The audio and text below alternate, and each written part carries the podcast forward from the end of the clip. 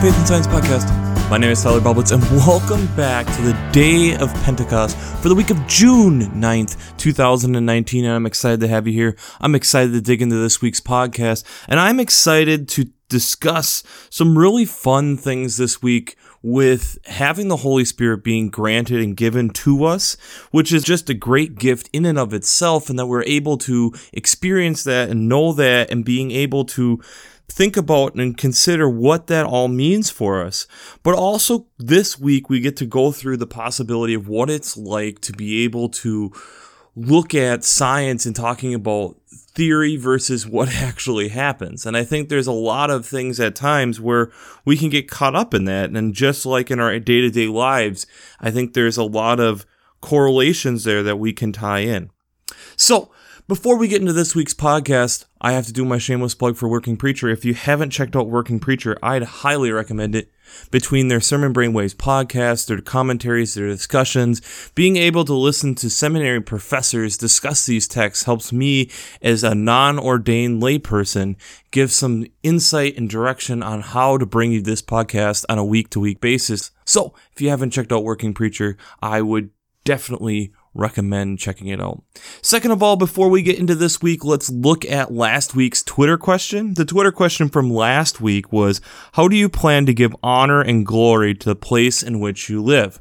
And there's a lot of possible answers for this. I think it's one of those things that as being Christians and being changed by the resurrection, like we discussed last week, it really does inspire us to consider and look at changing and how are we living our lives in a different way compared to the rest of the world around us. And this can be in a simple meditation to be able to appreciate the things that we have and in being able to consider that when we're thinking about purchases or just being someone who is an advocate for different things to think about when we're looking at utilizing land or consuming products or there's so many different ways and forms that that can take. And that's what's exciting and i think it's one of the unique ways that it's really a gift from god that we're able to see the gifts of others as we're understanding and appreciating the different elements of god and learning to appreciate that so this week, there's a lot of really fun things, especially as we're digging into the Holy Spirit. So let's dig right into that. The gospel this week is from the Gospel of John, chapter 14, verses 8 through 17, and optionally 25 through 27. And I would definitely recommend if you're doing this reading, go through and do the optional verses there because I think there is some elements there that are really powerful. So we have Philip talking to Jesus, asking, When can we see the Father? And Jesus shows his disappointment of, do you not understand that I have been here the whole time, that I am in my Father and my Father is in me? So we'll pick this up here starting in verse 11. Believe in me and I in the Father and the Father is in me. But if you do not then believe in me because of the works themselves, very truly I tell you, the one who believes in me will also do the works that I do. In fact, will do greater works than these because I am going to the Father. I will do whatever you ask in my name, so the Father may be glorified in the Son. If in my name you ask for anything, I will do it. If you love me, you will keep my commandments. And I will ask the Father, and he will give you another advocate to be with you forever. This is the Spirit of truth, whom the world cannot receive because it neither sees him nor knows him. You know him because he abides in you, and he will be in you just very powerful words. And I think part of where I think is amazing is when you're looking in also at 25 through 27, talking about the advocate, but then especially in verse 27 Peace I leave with you, my peace I give to you. I do not give it to you as the world gives. Do not let your hearts be troubled, and do not let them be afraid. And I think there's a piece there where you can talk about how the peace passing all understanding and understanding why we share peace in a traditional service, the passing of the peace and why that's so powerful. I think there's a lot of elements there. But when we get to this text, I think it's also very easy to fall into when we're discussing having here, starting in verse 24, if you and use my name, that he will give you everything. But that's why, for me, why it's so important to start before that, because it's talking about the belief in the Father, and that it's through that belief that we're able to understand where the Father is wanting us to pray, where the Father is wanting us to look and understand. And I think there's an element here that is so important, but I have to get through some of these other readings to be able to bring it out. So, the first reading then is from Acts chapter 2, verses 1 through 21. And this is the prototypical story that we think of with the Holy Spirit that you have tongues of fire appearing above them and that the Holy Spirit is cast on all these people and that they're able to speak in a language that all of them understand, even though they're from various tribes and people accusing them that saying, no, they must be drinking the new wine. There's no way that these people are doing this. And Peter then gets up and is able to say, no, it's too early in the morning. There's no reason that people would be drunk at this hour because it's only nine in the morning. And so then he talks about that this is from God and it's been declared that the Spirit would be poured out upon us. And with that, that's going to be people will dream dreams and see visions and that this is a big, this is the advocate we've been waiting for. This is the one that's going to bring us forward into the next phase in our life. And I think it's such an important and powerful reading. And it's so interesting to be juxtaposed against the alternative first reading this week, which is Genesis chapter 11, verses 1 through 9. And this is where the world is all one language. And so then they're using new technology of bricks to build this tower and trying to connect themselves with the heavens. And so they're building this tower, and the Lord then looks upon it and knows that it's impossible. And it's really interesting because then he gives them all a different language. He then causes these people to scatter, and thus we have the Tower of Babel talking here. And so you have the Acts reading bringing people together of multiple languages, but the alternative first reading here of separating people at the beginning through technology because God had greater calling for them than just to build this tower. And I think you could also argue, especially for me looking at Genesis, that this was also God trying to say, go and appreciate the creation in which you're in, instead of just building upon it and looking at how great the human element is and look more upon what I have done for you. The psalm this week is Psalm 104, 24 through 34 and 35b. And again, it kind of builds upon that idea is when you're looking at the creation and what God has already given to us.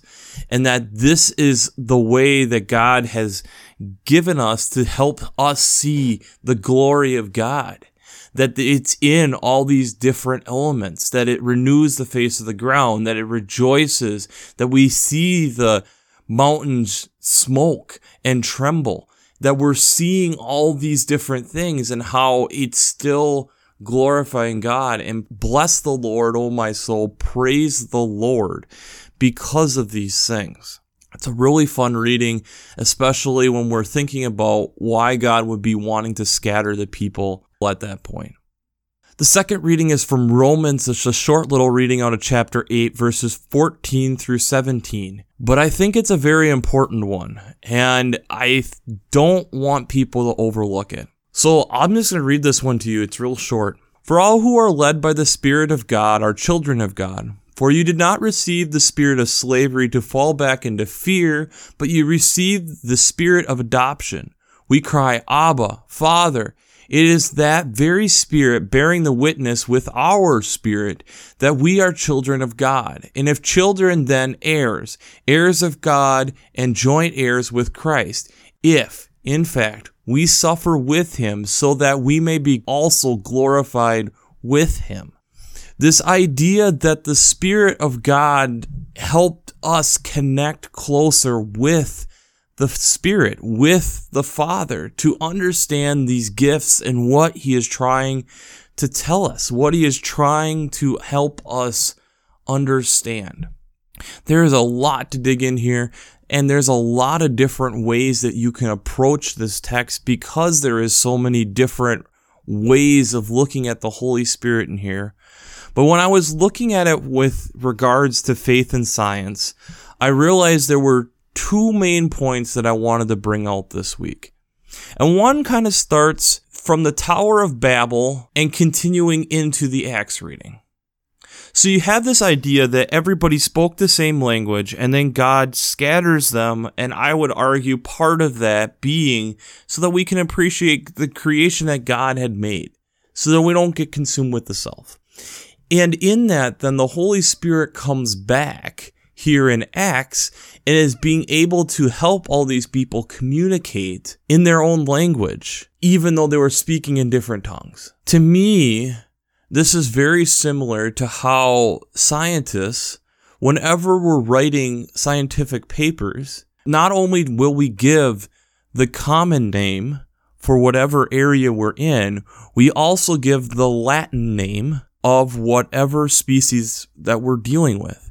And part of the reason that is for is for people in other tongues, in other nations who maybe aren't reading the same thing. We're not able to read it, but able to see that this is a paper that deals with the subject matter or the family of the same species that maybe they're looking into. So now it's worthwhile to get it translated. And it's this universal language that we're able to use in science so that we're able to communicate it's really cool that we've been able to decide that Latin and using that naming scheme since no one uses it, but that we're able to then help each other realize maybe there's things I need to at least pick up from this paper to be able to understand this. But I think one of the things that we really have to look at this week and what I'm going to dive more into is comparing the Acts reading especially with the John text.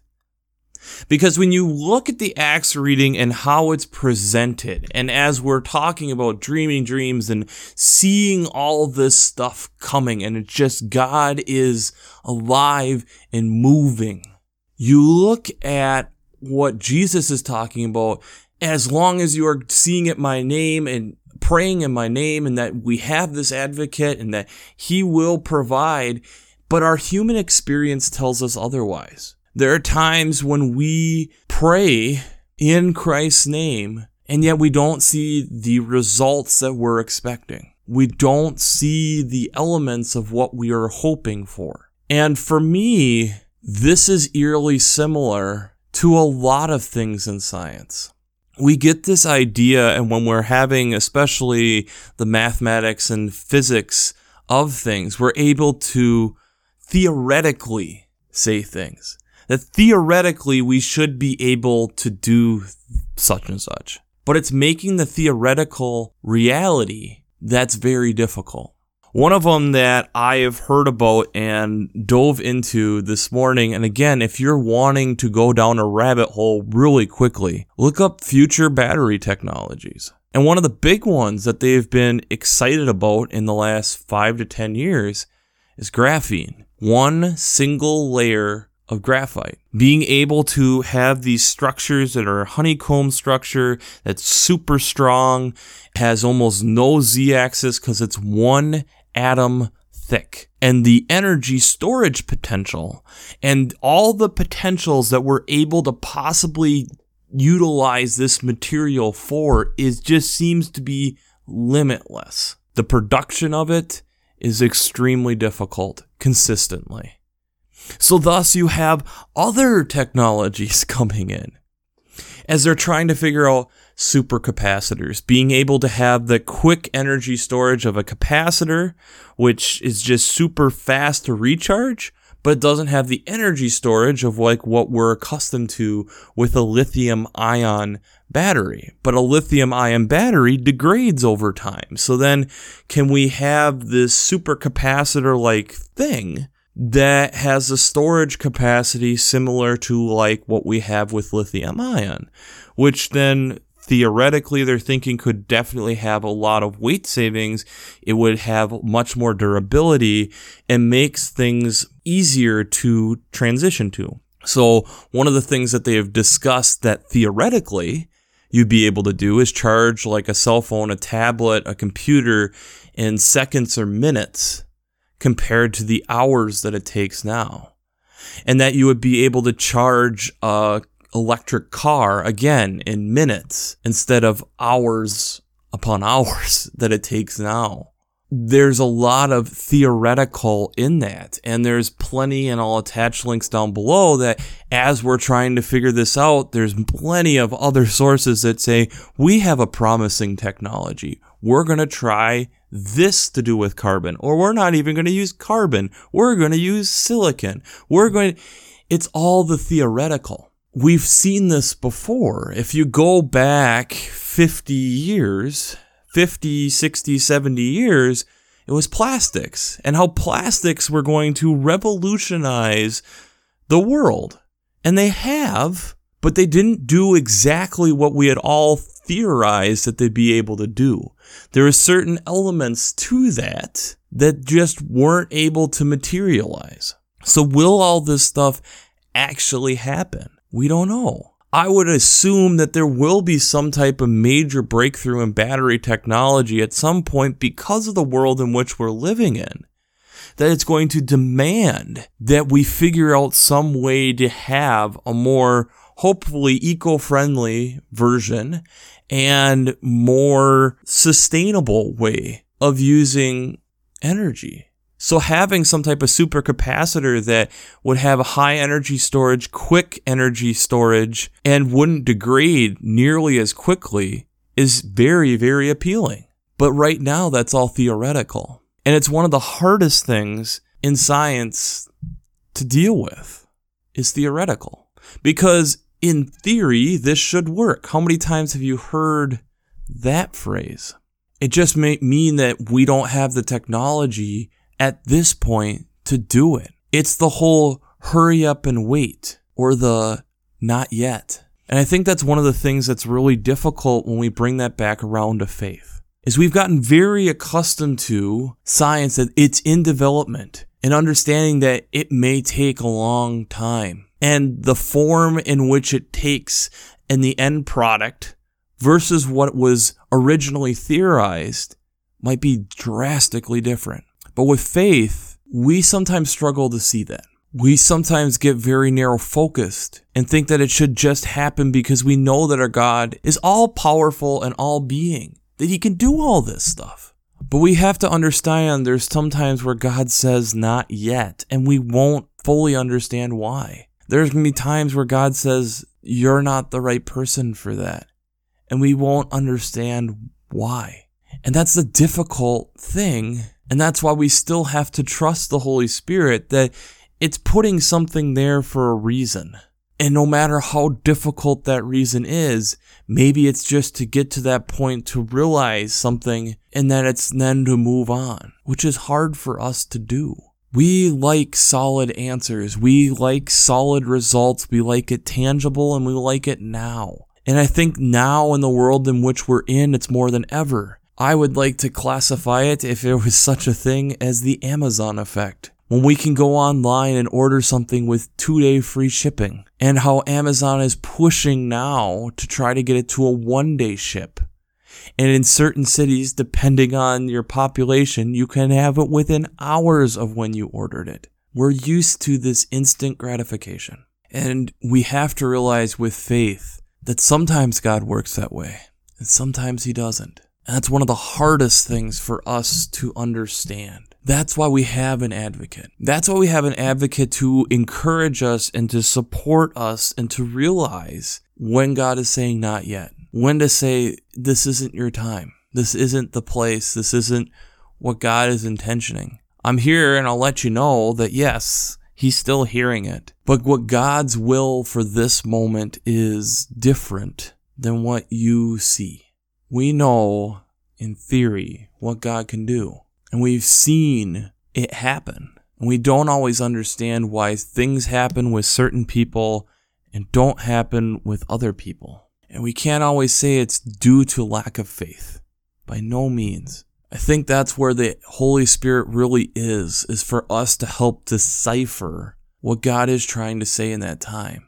Not yet. I have something greater planned. This is just the beginning, and you have no understanding of what I'm trying to do. The Holy Spirit does bring us together. And that's where, again, getting back to what, we talked about the last few weeks on how much we need our brothers and sisters in Christ, how much we need that community to be able to work together to solve through, to get through these problems, to support each other when we don't understand what God is saying not yet or no, or having these responses we're not accustomed to hearing. But in these verses, remember, remember what is brought up in the Psalm and Romans to still praise God and understand the glory and the gifts that we have been given right here, food in due season, right there for us. That the Spirit of God is in us, that we are seen as heirs of Christ. That just because the Holy Spirit is saying not yet or no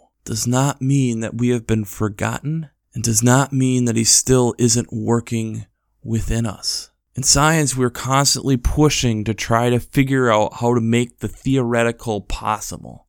And there are plenty of questions that we still have within science to continue to push us forward. This doesn't look that much different in the Holy Spirit because there's going to be times that we are going to pray and we're not going to understand why we aren't hearing an answer. But it does not mean that He's not hearing us, and it does not mean that the answer is no. It sometimes means not yet. Just wait. I know it's one of the hardest things, and I think at times it's so hard for us to even really wrap our heads around. But I think in this case, when we compare it to scientific discovery, because we are still trying to discover and fully grapple with and understand this third element of God, this third being of God. And it's one of these things that I think it's really hard for us to understand. Theoretically, we understand what it is. It's there, it's to help us, it's to guide us, it's to help connect us with the Father. We don't always understand how it does what it does, why it listens at certain times, and why it appears not to listen at other times. It's so hard to grapple with and understand. But just like science, it gives us all the more reason to dig in deeper and try figuring this out through working together. So, the Twitter question this week will be a very simple yet very complicated one. What do you know about the Holy Spirit? What do you know about the Holy Spirit? I think there's a lot of ways in which you can answer it. I think there's a lot of questions that can definitely be asked. And I think there's a lot of times where we can say, Where in the world is our Holy Spirit now? And the amazing thing is, I feel is it's often that we have a hard time seeing it in the present moment. And sometimes because we're too close to it. And it's when we step back and look back that we can see the Spirit's been right there beside us the whole time. In us, working through us, and helping us move in the right direction the whole time. So, we'll wrap this up as we always do. I pray God blesses you through your faith and amazes you through science.